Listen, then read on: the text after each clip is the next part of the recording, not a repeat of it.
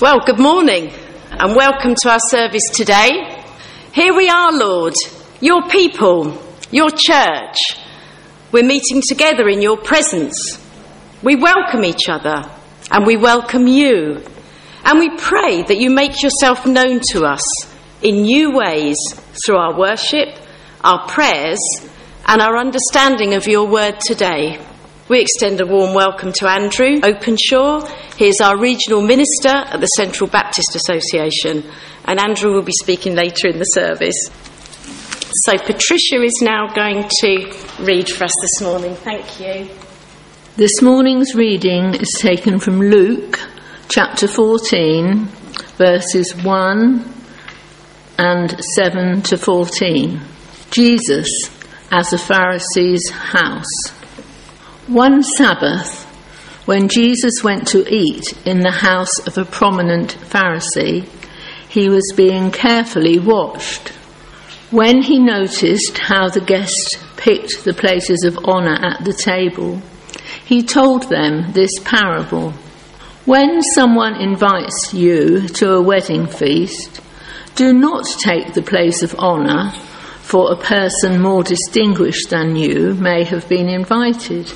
If so, the host who invited both of you will come and say to you, Give this person your seat. Then, humiliated, you will have to take the least important place. But when you are invited, take the lowest place, so that when your host comes, he will say to you, Friend, move up to a better place then you will be honoured in the presence of all the other guests. For all those who exalt themselves will be humbled, and those who humble themselves will be exalted. Then Jesus said to his host, When you give a luncheon or dinner, do not invite your friends, your brothers or sisters, your relatives, or your rich neighbours if you do, they may invite you back, and so you will be repaid. But when you give a banquet, invite the poor, the crippled, the lame, the blind, and you will be blessed. Although they cannot repay you, you will be repaid at the resurrection of the righteous. Thank you, Patricia. And now I invite Andrew to share God's word with us today. Thank you, Andrew. Well, morning, everyone. It's great to uh, to be here. Um, as you've heard, my name's um, Andrew Andrew Openshaw, and um, I'm one of the regional ministers of the Central Baptist Association. Um, um, you, you, had a, um, a verse for the year and I can't remember it exactly, but it was basically, you know, from Proverbs saying that we make plans and God guides our steps. And I'm kind of in the plans department of the CBA, and although God guides our steps, we need the plans as well, um, because it's in that context of having kind of made a plan that God can actually guide us. Our plans are valuable. And planning and following God's direction is all about the Christian life, isn't it? That's the kind of essence of the Christian life. And sometimes we use this kind of posh word, theological word, discipleship, to mean how do we live the Christian life? How do we follow Jesus? And this passage this morning that Luke um, has recorded for us includes lessons about how we're going to live our life. It's um, Jesus is at because uh, I can't do this entirely without my notes, so we're going to. Echoes a bit more over here, so I'm getting a little bit of secondary from that mic, I think. Um, anyway, this story that Luke records is a kind of interesting one because it, it fits into a context that perhaps isn't isn't ours we recognize some elements of it. This is Jesus kind of going round um, preaching and teaching, and we know, we know he often did that in the synagogues because that's where you know those um, people who were following. Um, you know, the scriptures following the God of, of Israel would be. We know where the story was going, but at the time that's where the people that Jesus were, wanted to reach were. They were in that culture, they were in that place, or at least some of them were. But he goes and hangs out afterwards at the Pharisee's house. And that's a bit weird, perhaps, because we'd say, well, weren't they kind of against Jesus? You know, weren't his disciples saying to him, look, that's really quite, you know, I don't think that's a good plan. You know, come and eat with us, you know, with your friends, with the people who've kind of understood. These seem to be kind of not for you. These people are kind of taking you in a different direction. They want to use you and use you for your own ends. But Jesus hangs out with the Pharisees, and sometimes perhaps we need to hang out a bit more with people who are different to us, people who aren't kind of doing our thing. But Jesus is there and he tells the story based on what he sees. And what he sees is kind of a scramble for the good seats And he says, Well, yeah, that's probably not the best plan, is it? What you need to do is not kind of seek out what's best for you, but humble yourself and maybe take the seat at the other end of the table. And we might think this is kind of good social advice, this is good tactics. You know, you don't want to do the walk of shame, so play the game. Play the game. Go and sit at the bottom because you'll get promoted and that'll look much better for you than the risk of kind of getting relegated down to the bottom. You know, this is kind of smooth operating tactics, maybe. And it's not really that, is it? This is about kind of humility, not putting yourself into the best place, looking around, thinking about other people. And maybe it's not about not being greedy as well, not being kind of, not overreaching yourself, not going for what is best. Because you, you heard the reading introduced as it's verse 1 and then verse 7, and there's a little chunk missed out. And then the bit that's missed out is a kind of parable of healing, which you might think doesn't actually fit in this story. And this is why this kind of story is always told, um, often told, should I say, verse 1 and then on to verse 7. But it's the healing of a person who's suffering from what we might call now dropsy, which is a kind of swelling of, of the limbs, and at that time, with their understanding, would have been often thought about as being a product of greed.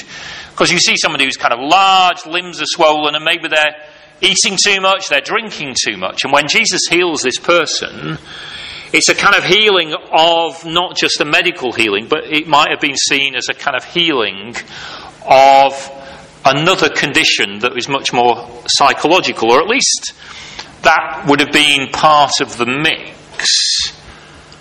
And so Jesus here is kind of taking people on this journey and saying, well, actually, it's not about seeking the best place, advice to guests, and also advice to hosts.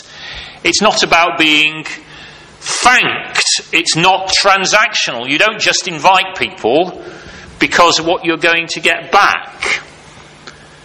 And we kind of get that, but also, I don't know what it's like for you, but as British people, often, at least in the cultures that I grew up, you kind of want things to be fair.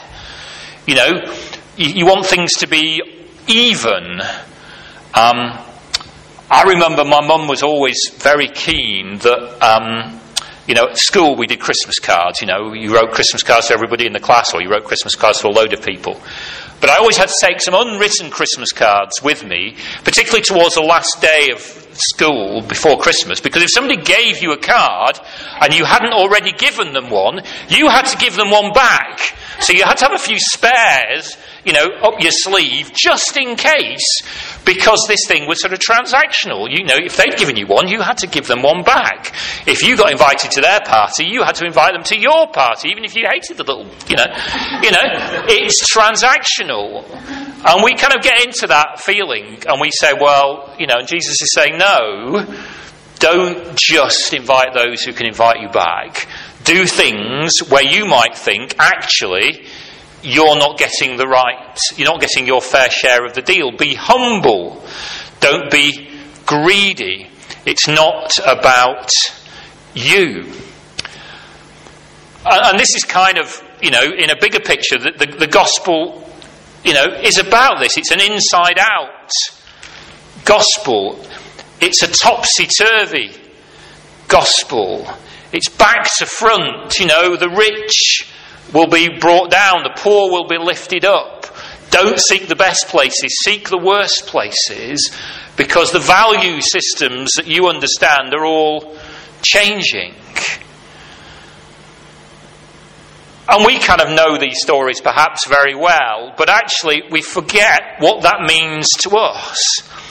Because, you know, I don't know what your cultural background is, but again, in the ones I grew up, it's all about kind of doing things the right way, being correct, finding your place, being fair, being, you know, coming out of a good place.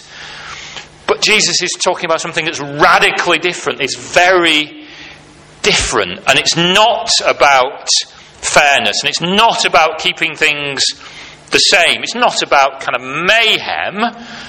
But it's about saying, look, things need to change. I'm saying this is a new thing that I'm doing. And for us as an association and, and, and, the churches that we want to walk with, it's kind of saying, what are we being called to be and do now in this place at this time? And it's not about what we want. It's very easy to think that what we want is what everybody wants. It's very easy to think that, you know, actually, what we need to do in a very in a scary world, in a world that's that's that, that's different, that feels that it's kind of somehow drifted a long way away from the values of the gospel, is to kind of hang on to the dear life to what we've got. And actually, Jesus says, no, we need to be humble enough, not just to make plans, but to let God guide our steps. To not go to the head of the table because we think that's what we need to do, but just to say, well, actually, we need to go to the foot of the table. Not just to do things because we think there's a benefit to us, but actually to do things where we know that there absolutely isn't a benefit to us, but perhaps there's a benefit to the whole thing. To kind of join in where God is already dancing. There's a story that I like, and, and again, you, you know, you might know this one, you might find this fresh and exciting or somewhere in between. But there was a, there was a chap, let's call him, I'm a man, so let's call him a man. And I'm going to go with Bill. No one, no one here called Bill? Oh gosh, that was good. Right, so it's the now, guy's name now, now, now Bill. Anyway, he was in a church somewhere, and they, they had these um, plans and ideas that they'd built up, but he, he decided Bill decided, for, for whatever reason, that the way to get the money for this thing that they wanted to do um, was that he was going to win the lottery. Now, you can talk about the morality of winning the lottery, whether this is a good thing or a bad thing, but, you know, Bill was Bill, and that was what he decided. So every week after that, he would watch the telly and the, the draw and the jackpot draw, and he would be disappointed. He hadn't won. The weeks go by, and he hadn't won. He started to pray about this and say, Lord, you know, I, if I won this money, it would be amazing. I could, we could do all of these things.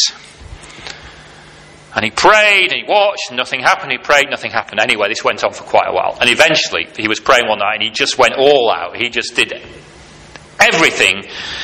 And he threw himself on the floor, kind of literally and metaphorically before God. And God spoke to Bill. There was a breakthrough, and God spoke to Bill and said, Bill, what can I do for you? And he said, Lord, Lord, you know what's been on my heart, all this we could do. I just want to win the lottery and give you the glory and give you the money, and we could do all this amazing stuff. And Bill heard the, you know, the Lord Jesus speaking to him and said, Bill, just one thing I need to say to you about this.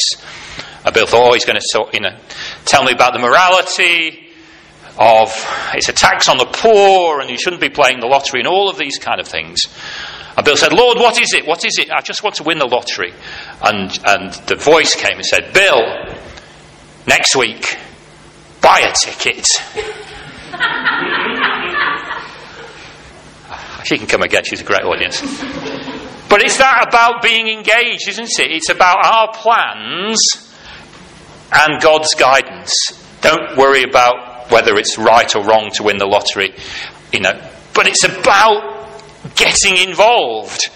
Another way to think about it is, you know, if I'm driving in my car, or if you like to sail, or you've been in a boat, you can't steer a car when it's not going anywhere, when it's just sitting on the drive. I can turn the wheel, but it goes nowhere. The rudder in a boat only works when it pushes against the water. You can only steer something that's moving.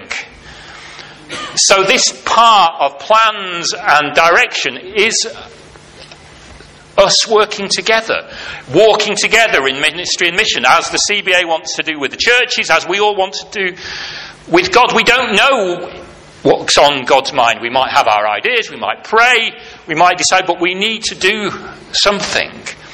It's not a faith through works gospel, but it's to say that God wants us to be co labourers with Him, to work together. And we may never know whether our plans are the right plans. We'll never be certain.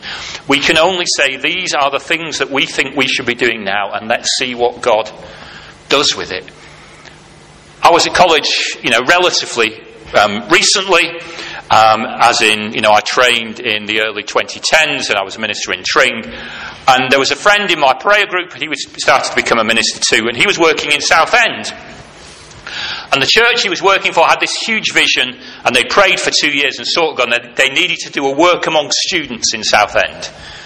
And so my mate Dan was going to be the leader of this group, and they went out onto the streets of Southend where the students were. So they went out, you know, not Tuesday lunchtime, they went out at Friday night at sort of 10 o'clock when life was just getting going. And they were out in Southend, you know, from 10 at night till 2, 3 in the morning, Friday night, Saturday night, a few other nights in the week. Six months they kept praying and praying and praying. And they got a few students, but it was hard work. But they knew it would be hard work because, you know, students, the world, the gospel, it's a difficult message sometimes. And they got really fed up. And they said, well, all the, the only people who want to talk to us, really, when we're out looking for students to talk to, are those who are on the streets anyway. Those who are maybe homeless, those who have some form of addiction, some mental health issues that they haven't really got anywhere to go. And over the course of six months to a year to two years, this huge work that they were planning to grow a church for students turned in to a church that they were growing with those on the margins in Southend, the down and outs, those with a history of addiction, those with mental health problems. And so they found a premise that was a barber shop, a converted barber shop, and they started to meet there on a Saturday afternoon because that just kind of worked. And this really took off, and church looked very different for them. And he said, Well, you know, we do church on a Saturday afternoon, we can only do half an hour. And then they all walk out for a fag anyway, so, you know. And then, we, then they come back in and then we have another half an hour. But that works for them because it's contextual and it's great. And it wasn't, the pl- it wasn't their plans, but they went out. If they'd not gone out at all, they wouldn't have found where God was leading them. And they got it completely wrong, but at least by being out there, they found that that was what was necessary, or at least that's what worked for them and where God led them. So, for us as a CBA, as we seek to work with churches, we want to make plans. We want to kind of do our best to kind of see what God is leading us to do, but we want to do that because otherwise, what's the point of us being here? But we want to be open to what God is doing. And I think that's the message, a message for churches as we go around. And, you know, every church you go to says, oh, well, we're not a typical Baptist church. Because there isn't a typical Baptist church. Everybody's building looks different, you know.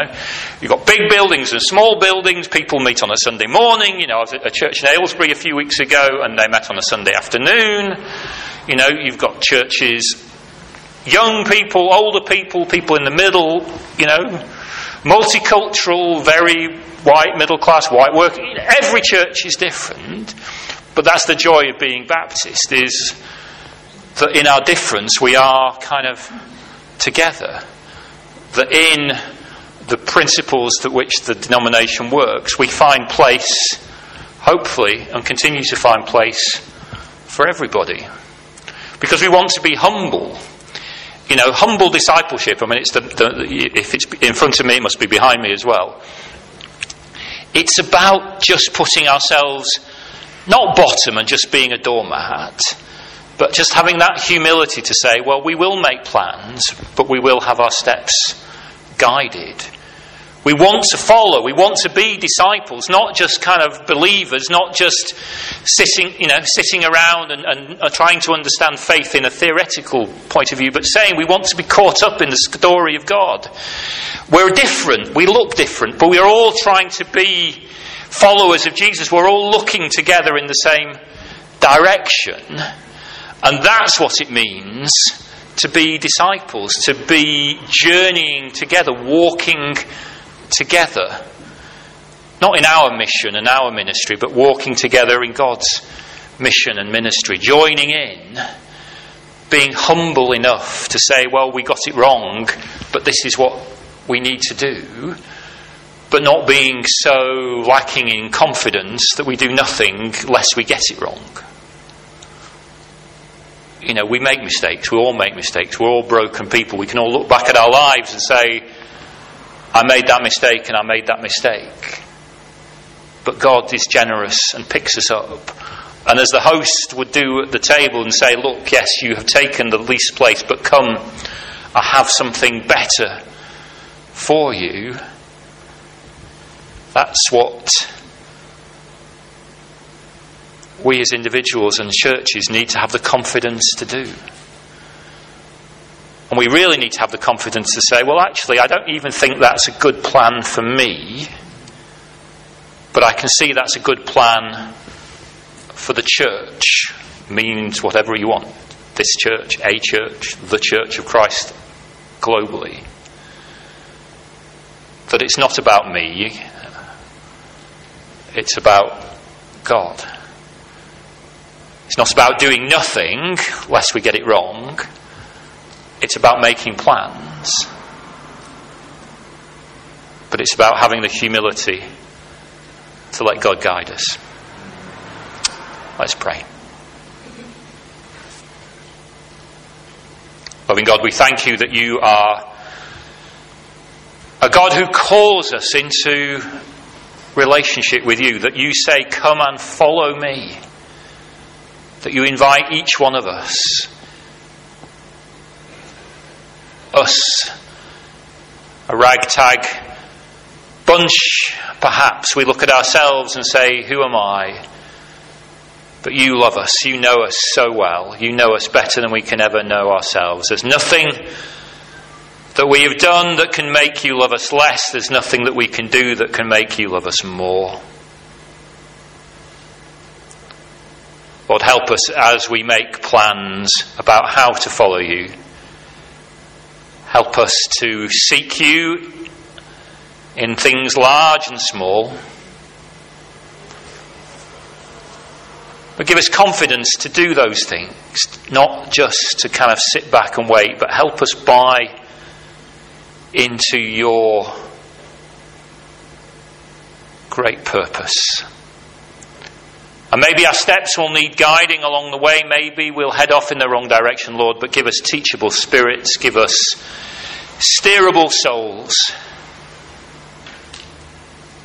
Help us walk together with each other, with our sisters and brothers in other churches, in this town, across the region.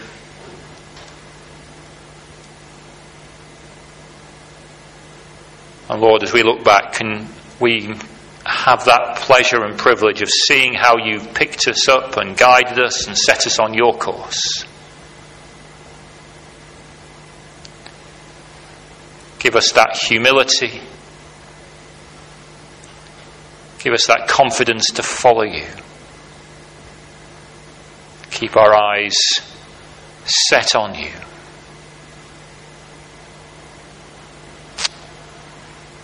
Amen.